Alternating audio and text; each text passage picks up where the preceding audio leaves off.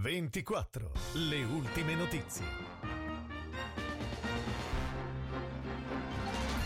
Buona giornata dalla redazione di Vicia 24, in studio Andrea Paleari, queste le notizie principali. Il responsabile del comparto sanità CIS FP Piemonte Orientale, Antonio Dell'Era, chiede posti auto adeguati per i dipendenti dell'ospedale di Domodossola, che al momento sono costretti a cercare un parcheggio, spesso lontano, dovendo ricorrere a quelli a pagamento, una situazione che crea problemi ai medici chiamati in urgenza.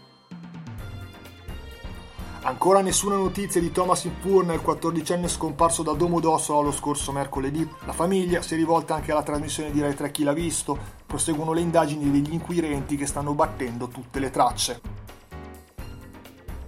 Sono 9.782, tra cui 6.514 ultraottantenni, le persone che hanno ricevuto il vaccino contro il Covid, secondo i dati comunicati ieri dall'unità di crisi della regione Piemonte. Segnalati anche 902 nuovi casi di persone risultate positive al Covid-19. Il totale dei casi positivi diventa quindi 251.162, di questi 9.387 nel Verbano Usio Ossola.